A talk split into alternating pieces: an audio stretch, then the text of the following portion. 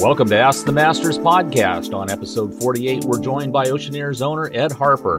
Oceanears has become the world leader in underwater speakers and sound systems. Today, Dave Penton sits down with Ed via webcast and discusses the different types of underwater speakers. All right, welcome in. We got a different format today. So I am sitting in my office at Fluid Dynamics Pool and Spa here in Fullerton, California. And I've got Ed Harper sitting in his office in beautiful Ohio, Columbus. Where are you at in Ohio? Actually, we're in just south of Cleveland. We're real close to Akron, Ohio. And our mailing address is North Canton. And everybody knows that as the home of the Football Hall of Fame, which I've never gone to, but that's what North Canton about is they've heard of that.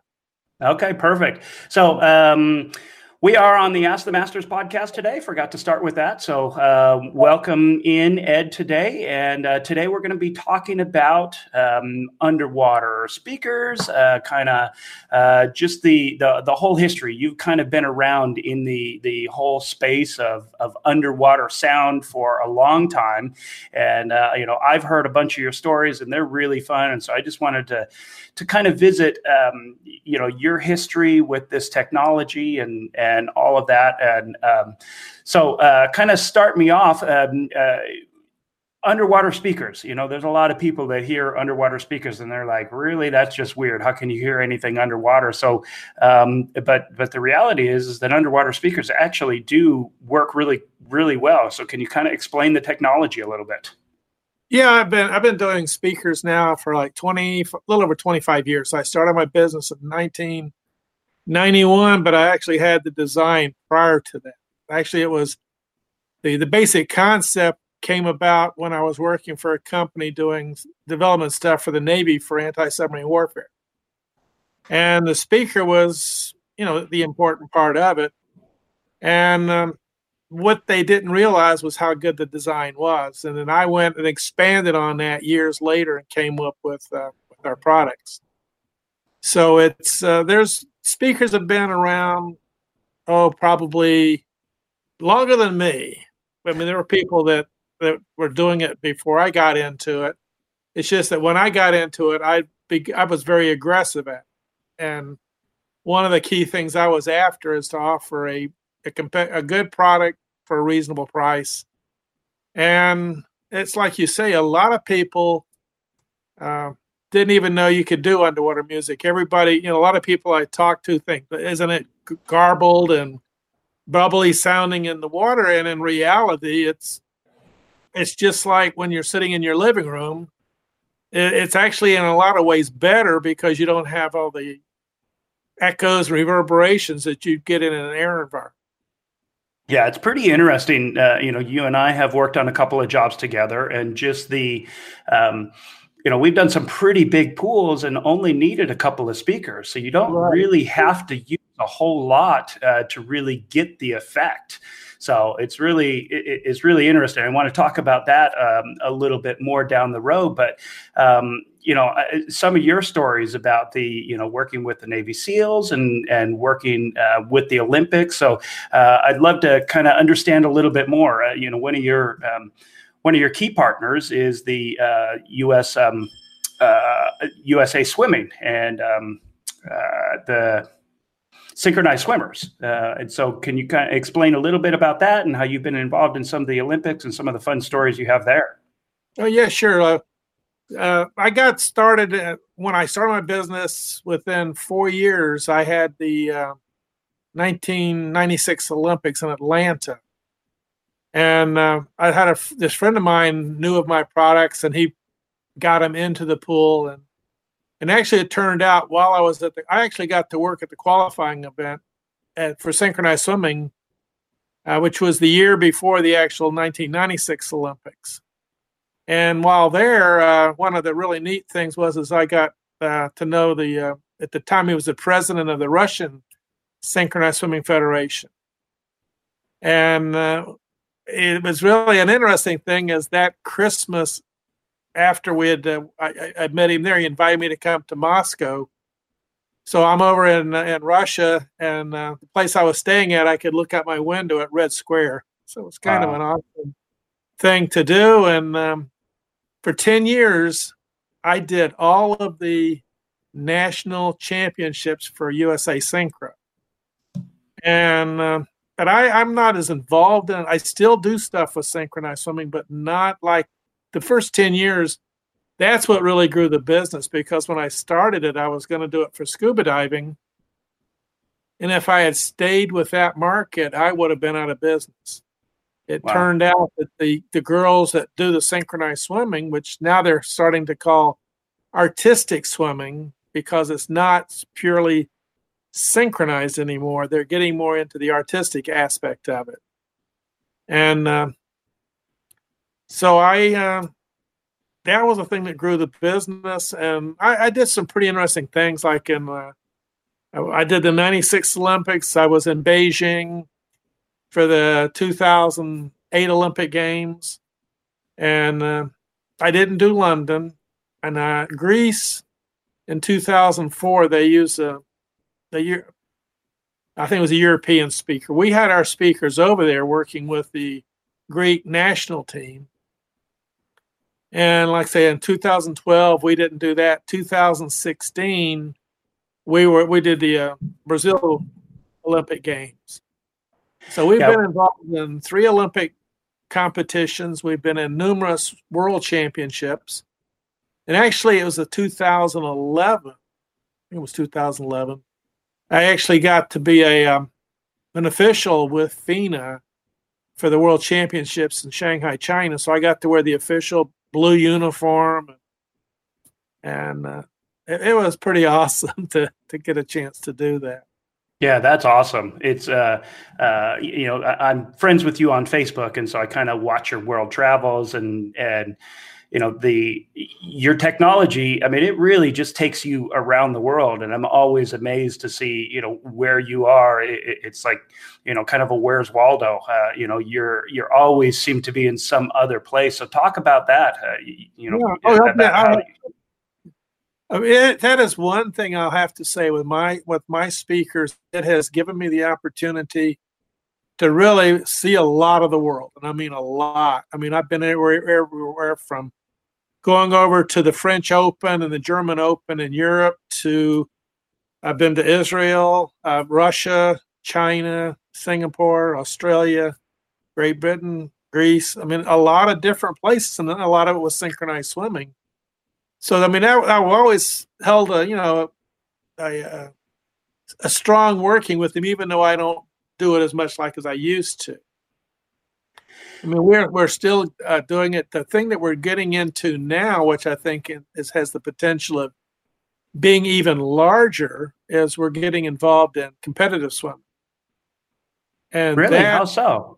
We're starting to get into that, because a lot of the competitive swim teams are looking at if you have to go in and you're a teenager and you have to go swim 5,000 yards or 6,000 yards, that gets kind of boring really fast. If you're in that pool and you're swimming for hours, so if they can get in and play and have music to listen to as they're swimming, it helps keep them from getting bored. Wow, that's really cool. Yeah, I grew up playing water polo here in Southern California, and, you know, I loved playing water polo, but part of it was you had to swim in the off season. You had to stay in shape, and that was always the tedious part that really drove me crazy, because water polo is exciting and everything, and the swimming is just very individual. And so, yeah, I didn't even realize that technology would work as you're actually doing swimming laps. So that's really cool. Yeah, we were just down at a swim meet in Greenville, South Carolina, where there were a bunch of kids, and it's part of the YMCA programs. And the kids, when they were actually able to do the music at the meet during practice session, you know, when they were just practicing. And all the kids just thought it was so cool to be able to get in there and listen to music as they were. Some of these all were just, you know, floored. And we're actually getting a lot of competitive teams where the actual swimmers will go out and fundraise, and they'll tell their coach, that's what we want. We want music in the water. And if you really think about it, what do you see in a lot of the young people today? They're all got those earbuds in their ears. You tie their sport to their music, and you're going to keep them. They're not going to be as apt to drop out. And not only from the entertainment side of it, you can actually use it from a training tool perspective. And that kind of morphs into kind of the next phase of the thing that I'm so fascinated by is, you use this with divers and the diver recall system and with the Navy and with all of that. So that's always super fascinating, too. I mean, you kind of just touch on everything. So explain that a little bit more, how you can actually be communicating underwater to people. Yeah, well, we've been in originally when I started my business, it was going to be for scuba diving.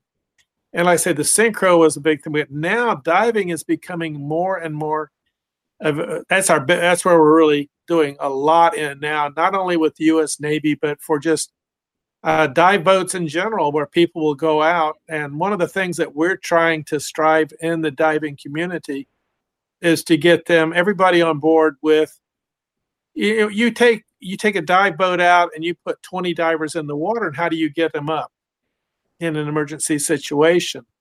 And that's where we have the diver recall systems that use our speakers. And so you can actually talk to a diver, or you can use recall tones to get them back to the surface.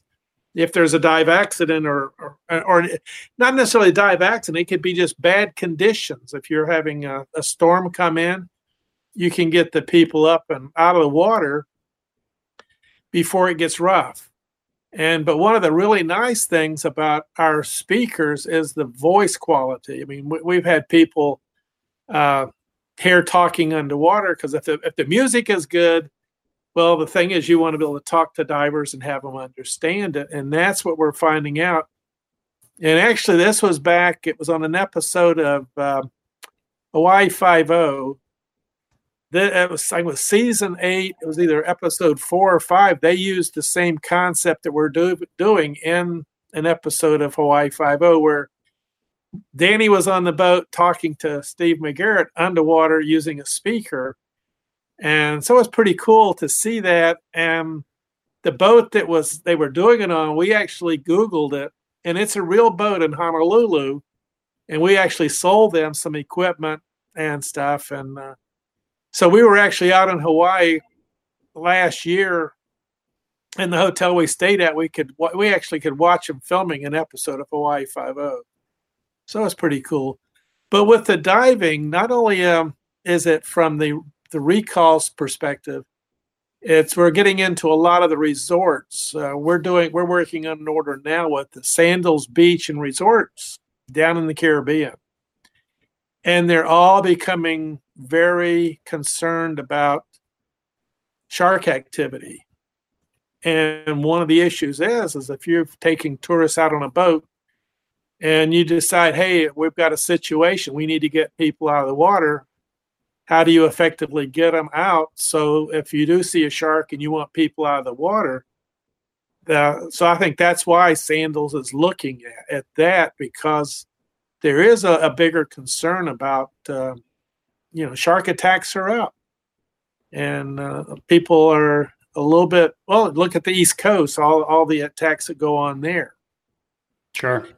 But like with our speakers, one of the things that's is really cool is we've worked with a guy in South Australia. He's near Port Lincoln. And his business is that they take people out for shark dives. Wow. Go do shark cave dives, shark diving in cages.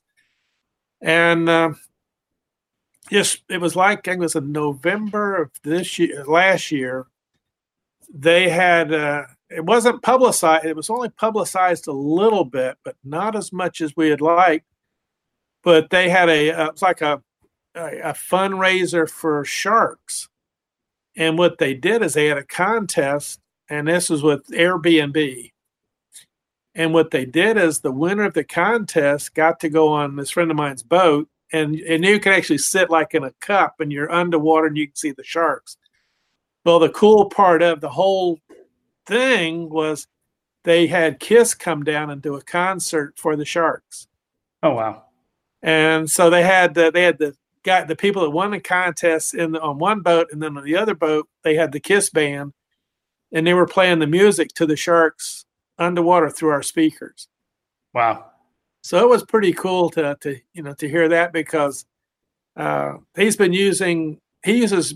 Actually, it turns out, and a lot of people are floored by it, but they found out that great white sharks like heavy metal music. Of course they do. That makes perfect sense. And, they like AC/DC and stuff like that. And we were actually part of an episode of Shark Week in 2015. It's called Bride of Jaws. And that's where they were doing. And that's one of the places that I've got on my bucket list to go dive with him. He's got my speakers on, so I need to get down there and do it myself. Exactly. That sounds like so much fun. You started in the whole dive world. I mean, that's really kind of what launched your business. Mm-hmm. Talk a little bit about, what you can talk about working with the Navy and some of those interesting stories that you can tell us about.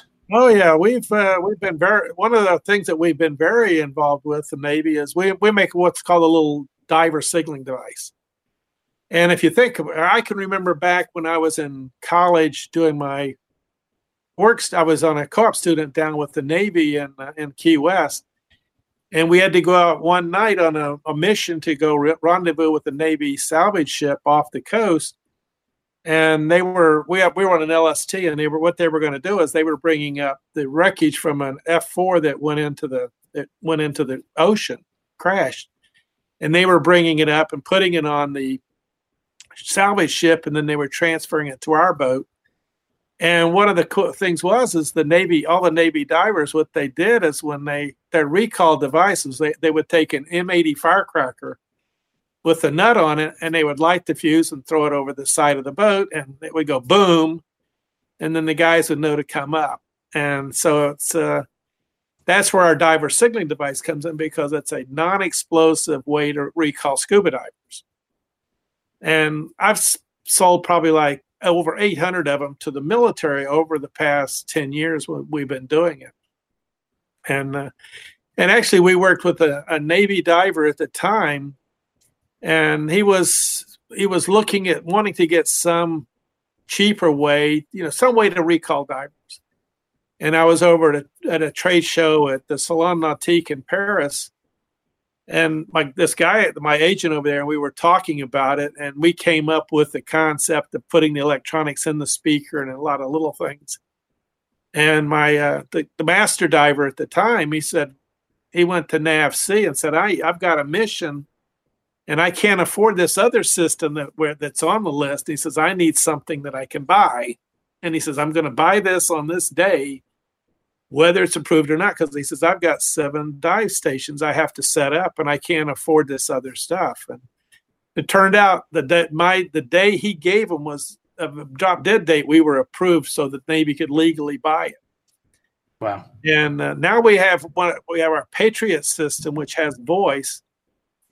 And that system is phenomenal. We've been talking with the Navy about it for the past couple of years, because one of the things that when we talked to Navy divers, they said everybody has a lot of tone range, but says nobody has good voice range for talking to divers.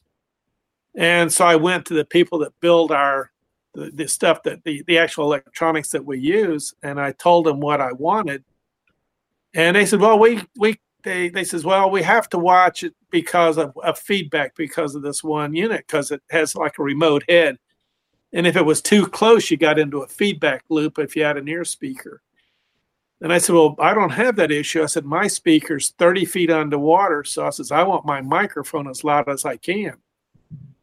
And they came up with the changes that we needed. And we went from like a couple 100-foot range with a single speaker to like between an 8 to 900-foot range, wow, which underwater is a long ways. And then recently we built an array that's used in Homeland Security, and it's a 3-speaker array. And we put it with the Patriot, and we had some guys tested in the UK, And they came back after doing the testing, and they said if the guys, if they skip breathe, where they sort of like hold their breath and then breathe and then listen, if they skip breathe, they could hear clean, audible voice at 1,100 meters. Wow. We're talking 3,000 feet voice. And they said under all conditions of breathing, they didn't have to be skip breathing. They could hear it at 800 meters, which is still, that's almost a half a mile. Wow. Type of thing. And to be able to understand what is being said. And I said, well, most of the time we don't need to talk to somebody that far. But the reason they want that is, and it all goes back to 9/11. There was a lot of chatter on the intelligence community that the Al-Qaeda and people like that were training divers for going after targets in the water. Like, you know, it could be a nuclear power plant, or it could be a cruise ship, or it could be some kind of harbor. So when they developed the sonars, because they could detect swimmers at long ranges, and they could tell they were divers because they wanted to build if there were people coming in, it says, okay, we can detect them. But then they started saying, well, geez, we can detect the guy at 500 yards, but how do you talk to him? If he's a bad guy, he's not going to have a radio. You can't call him on a radio and say, hey, what are you doing out there? And they said, that's a big issue. And you don't want to, at the time, they could maybe talk to somebody 200 feet away. And what happened is they said, well, if he is a bad guy and you're waiting till he's 200 feet away to talk to him, and if he's carrying enough explosives, he could take you out on the shockwave. So they said, we want a longer range for more standoffs. So they wanted to to have a point where if the guy crosses it, they can assume he's hostile, and then they would go out there and basically neutralizing. That could mean lethal force or whatever it takes. But they wanted it, and there was a reason for it, because remember, and you always have to give that, you don't want to just kill them right off the bat. You have to warn them. Sure. And the reason they wanted is they were afraid that, well, it might be some 16-year-old in an area trying to get lobsters when he shouldn't be. And if you didn't get a hold of him and you kill him, that makes front page news, you know, that somebody kills somebody like that. So they wanted to be able to give that longer standoff so they could say, okay, if you cross this point, we're assuming you're hostile. And because if you're not, you would leave the area if you're told to. So that's where, and we built like 120 arrays for Homeland Security, but it turned out that in reality that never really materialized. They did, you know, they were thinking it was going to be an issue, but it never did. They didn't really have any actual people come in and try to take out a target.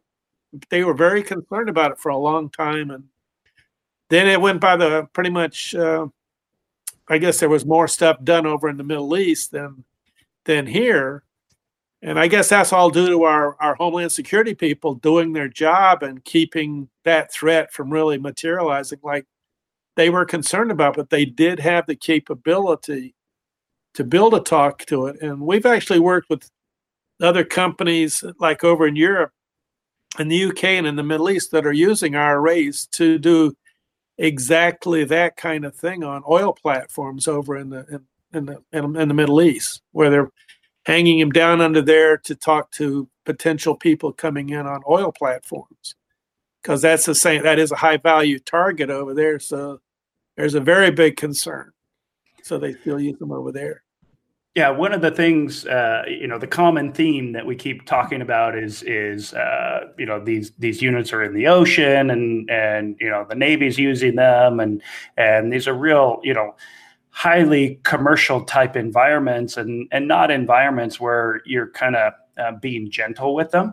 And so one of the things that I've always been impressed is that all of that technology, again, there's some tweaks in that, but that technology really is the same for the most part as what you're putting in a swimming pool. So let's turn that corner a little bit and just talk a little bit about usage in swimming pools and kind of maybe some of the fun projects that you've done over the years, you know, if you're allowed to talk about them, and just kind of how the swimming pool environment works and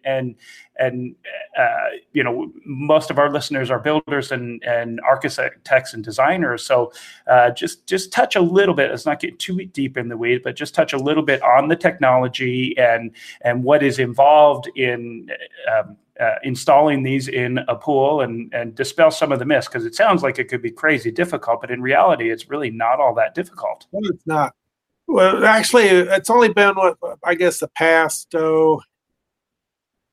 10 years that we've started doing, we have a built-in speaker. Prior to that, everything we built, and what most people build are drop-in speakers, portable. And there are a few people, they will take their drop-in speaker and just put it in a niche and put it in a pool. Well, what I did years ago, this guy on the West Coast called me up and says, hey, I want to put music in my pool. I want a built-in speaker. So he says, well, what can you do for us? So I said, okay. I took, at the time, it was the American Products, you know, the very large, I guess, like 10-inch pool light. And the very first things that we started building, what we called an SP7. And we took, I took the pool light, I took the glass lens out, and then I took the light bulb out, and I put a speaker module in place of the glass lens. And then we plugged into the light socket and then used the same cable to go up to your amplifier and stuff. But after a while doing that, I was starting to have a whole bunch of glass lenses and light bulbs, because every light I bought, I didn't use those. So I said I could have a little side business selling those 500-watt pool lights. And so I took that, and I began to think, well, geez, there's got to be something done different about this. And then that's when I got with my guy, and we sat down, and actually we based the design on that Pentair niche. And here's the standard Pentair niche. That's the one that most people use. This was what used to be Pentair, and then now it used to be American Products, and now it's Pentair, but it's very similar to the Hayward niche. So we took this niche, and with the pool light that went in it, we wanted to be essentially to stick out the same distance out from the pool wall as the speaker did, and the same diameter. And what we did is, this is the speaker that goes with that niche. And you can see it's only 2 inches thick. And this right here, the black surface, that's the actual radiating force, the face that actually where the sound is created. And what we did with the design is we decided, let's design it from the ground up to really be for built-in installation. So we actually have a place on the back. That's where your cable goes. You connect to your cable. That goes into your niche, up through your conduit, to your breakout box, and so forth. And this installs the same way you would a pool light. There's the top screw. And then on the niche, this would be the top. This is like for the one set screw, the screw that goes in. And then on the bottom, there are these two ears. And the pool light part of it would go in between the ears. And then you would tighten the top screw. Well, when we put our speaker in there, we actually put a screw, and it's got a piece of PVC. And when you tighten it up, it pulls it in against the back. And so that pulls in the bottom of the speaker. And we still use the same top hole to secure the top part. Yeah, one of the things. Oh, yeah.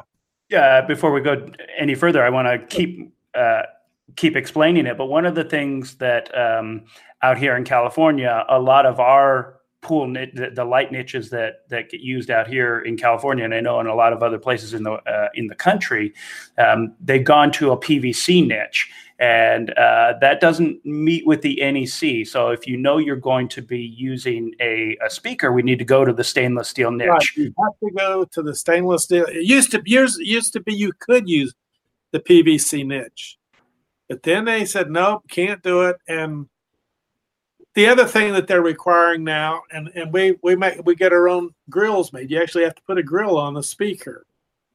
So we did is this is 10 gauge stainless steel. So that goes onto the speaker front. So that's this is what you see on your pool. When this is all like this sticks out from the pool wall, and then you've got that, but everything else is inside there. So it's a very, very low profile speaker, but it.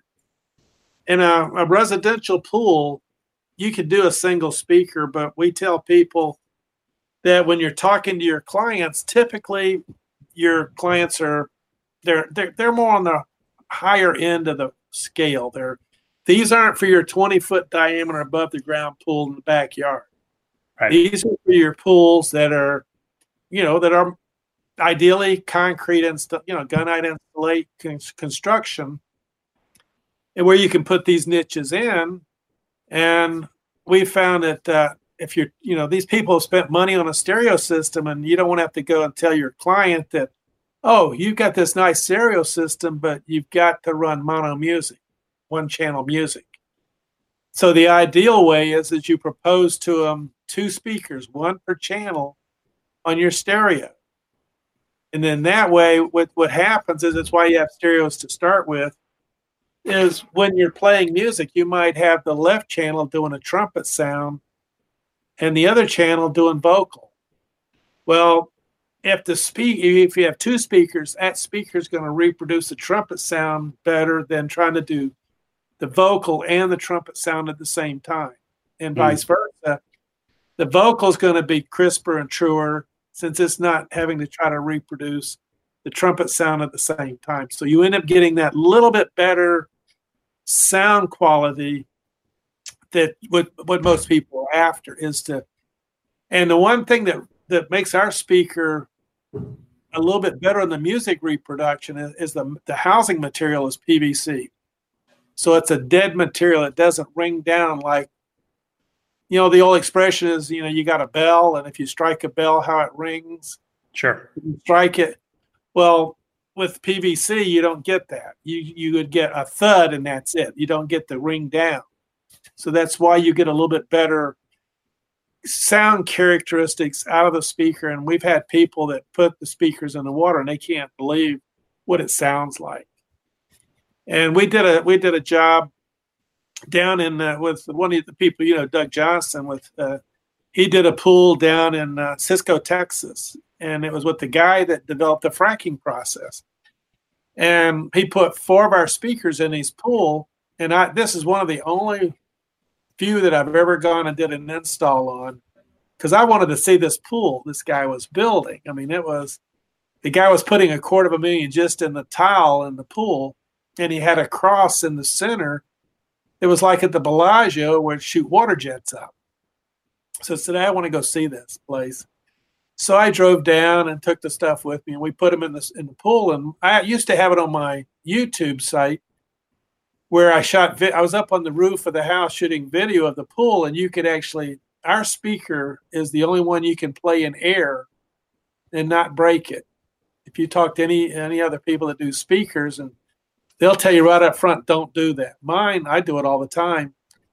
And so I was up on the roof shooting it, and they were working on the pool at the same time, so you could hear in the background our music, and then you could hear the guys cutting this tile and stuff with the saws. So it was quite loud for being running air. And we did a few. We did another job down in Miami where they had put a pool up on the top of a parking garage. It was on the 9th floor, and we put a sound system in there. Complete sound system, amplifiers and the whole bit. And it was for this big condominium, but that was pretty awesome. But the problem they had is where they wanted to put the niches in, they could not put a full niche in because there were structural members in the way. So they actually had to cut the niche down, re-weld it and stuff. But with UL, and see, the thing is with speakers, they really don't have a UL listing on it. Because when you do UL, you have to specify everything that's going to be tested with that device. So like if you wanted to test a speaker, you would have to identify any amplifiers, mixers, CD players, whatever's going to be used with it. And it all has to be tested as a complete package. And you can't use other people's test data, like for the amplifier. They have to retest the amplifier completely. So you're looking at a very substantial amount of money to get it. And when you think about it, a speaker is really a passive device. It doesn't do anything in the water. It's what it connects to is where the problem is. And that's why, if anything, we tell people the main thing is be sure you have your GFI, ground fault interrupt, that everything's plugged into. We have everything on an isolation transformer. And now with the way the NEC code works, now that they've mandated that you have a metal niche and you have a grill on your speaker, what that essentially does is it puts your speaker in what they call a Faraday cage. There's no way, because you ground your niche for a speaker just like you do for a pool light. You have to have all your bonding wires and everything. So there's no way that any kind of electric voltage can get out of that, away from that speaker, because it's all contained. It's behind the grill and in the niche, so any stray voltage goes right to ground, or any voltage goes to ground. So in reality, it makes it very safe that way. But my question has always been, okay, we used to could use the plastic niche, and they said, well, you can't do it. Well, yeah, you go and look at how many people have been killed on pool pumps, pool lights, regular lights. And other devices, do you see them having them put the pump inside a stainless steel cage and stuff where you can't get to it, or any kind of control devices? No, but yet a speaker, they want that done to. And if you look at it historically, in the 40 years or so that speakers have been around, have you ever seen anybody killed with a speaker? Nope. You've seen a lot of headlines where people have been electrocuted by pump motors, pool lights, things like that. And like with our speaker, the way I've got it designed, it's so structurally strong that you could actually take my speaker, put it out there in your driveway, lay it on the grill face, and park your car on top of it. You're not gonna. It's structurally that strong, so it makes me. It really is frustrating when you see them put all this requirement on the having to have the stainless steel niche versus the PVC niche. When you still got all the same bonding that's on it, it's a plastic material. But then whoever wrote the NEC code for that, I'm not sure exactly where they're. I mean, I know what they're trying to do, but why aren't they doing that same concept on other electrical devices on a pool site? Sure. So who is your typical client? Do you generally sell direct to homeowners? Do you generally work with pool builders?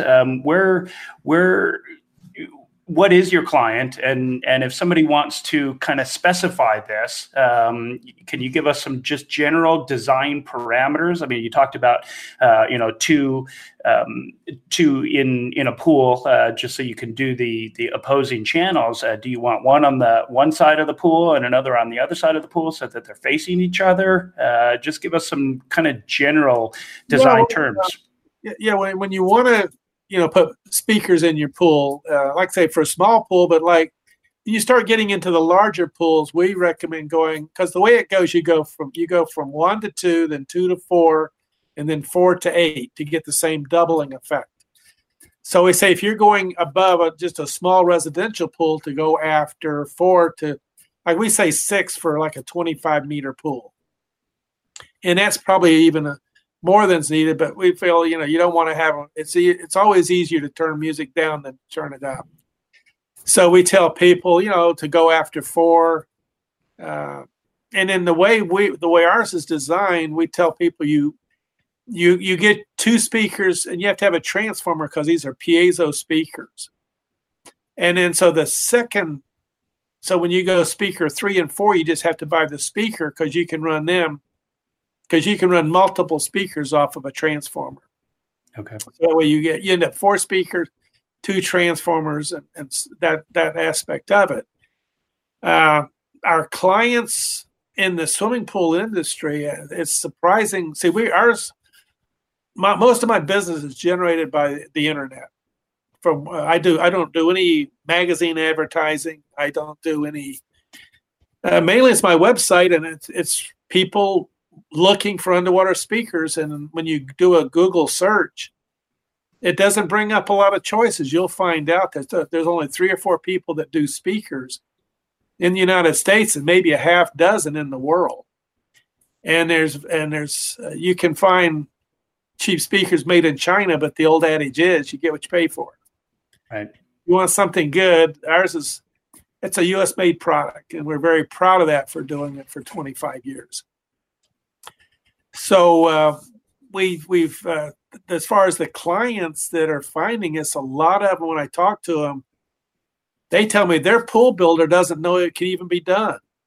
Really? And they ask them, and they don't know about it. So a lot of the pool builders come to, the homeowners come to us, find out, because they'll do the searches, and then they'll come to us and say, okay, can I get them? And get the speakers, and then they'll have their pool guy give them to the AV guy that's doing the sound system. But what we would like to do is to really get closer with the pool builder, because see, it's one of the problems we've had is when you try to, you know, you have a dealer and then you got a retail price. The problem is trying to come up with that happy medium, because a lot of times it's the person that owns the speaker, that owns the home, contacts us. And so if you quote him a price, then if the guy, the builder, if he wants to sell it to him, that's where we're trying to rethink how we're doing things to try to get to where we're going to work with pool builders that want to market our product. Because if you think about it, it's got a whole new avenue of possibilities. But when you're playing music in the water, because there's so much being done on sound therapy and for relaxation and stuff like that. So we're wanting to – actually, we got involved with the Master Pool Builders Guild, and we're like their preferred supplier for underwater speakers. So that's why on our literature we'll say Master Pool Builders Guild. And we encourage them, and if because what happens is that they spec our speaker into the job and they sell it, then they tell Master Pool Builders Guild, and then they get a percentage back as being as our so it helps their organization to get some funding. And but we don't really see, we'd like to see more of them doing it. Like we had a check the other day where we sent to them and they sent it back because they weren't involved with it. And I says, well, we'd like to be able to write you guys a $3,000 check because of your clients, your members putting our speakers in the pools and stuff like that, because we were proud to, you know, be part of the Master Pool Builders Guild. And because that's one of the big things, you know, it's just like the Genesis people that do the pool design. Well, that's what these Master Pool Builder Guild people are, the same kind of concept. Sure.